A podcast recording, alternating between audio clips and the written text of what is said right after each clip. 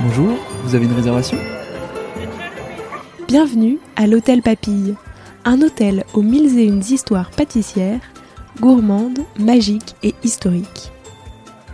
Tout au long du mois de décembre, je vous invite chaque jour à pousser les portes des différentes pièces qui le composent. Derrière chaque porte se cache une surprise audio que vous aurez jusqu'au 24 décembre pour explorer. Et il se pourrait que vous ayez un rôle à jouer.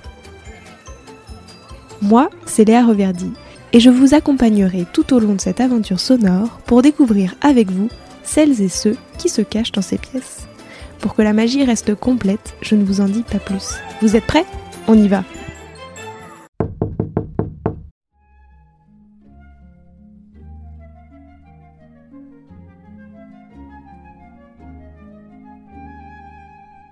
Nous voici dans la chambre opéra. Et c'est ici que nous allons découvrir ensemble l'histoire de l'opéra. Le gâteau opéra a été inventé en 1955 par le pâtissier Cyriac Gavillon. Il dirigeait à l'époque la maison d'Aloyau, dont la boutique se situait non loin de l'Opéra Garnier. Cyriac était un artisan de la modernisation des gâteaux de l'époque.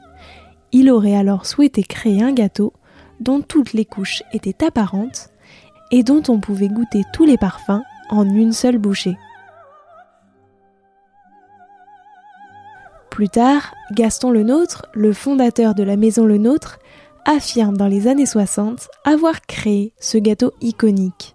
Après des années de bataille entre les deux maisons, c'est en 1988 que le journal Le Monde tranche et attribue la paternité de l'opéra à la maison d'Aloyau.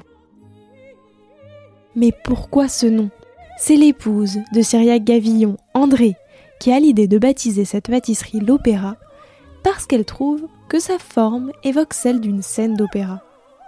En outre, beaucoup de petits rats de l'Opéra Garnier, voisine de la boutique, viennent régulièrement y manger des pâtisseries. Alors ce dessert serait aussi un hommage aux danseuses clientes de Daloyau. À l'époque, ce dessert a été perçu comme avant-gardiste en raison de sa forme très épurée, mais également du fait des ingrédients utilisés. Gavillon réduit le sucre, supprime l'alcool et lui donne une forme rectangulaire, inventant ainsi un gâteau très parisien.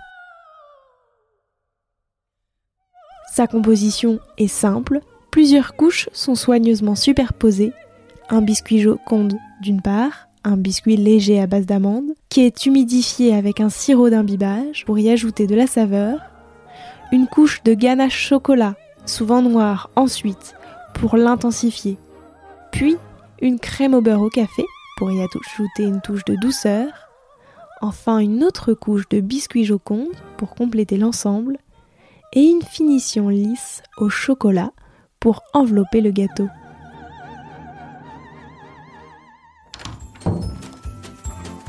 J'espère que cet épisode vous a plu et moi je vous dis à demain pour une nouvelle aventure. Si vous aimez Papille et que vous souhaitez me faire un joli cadeau de Noël, vous pouvez noter l'épisode 5 étoiles sur Spotify ou Apple Podcast et me laisser un gentil commentaire. Sur ce, je vous souhaite une très belle journée. Prenez soin de vous.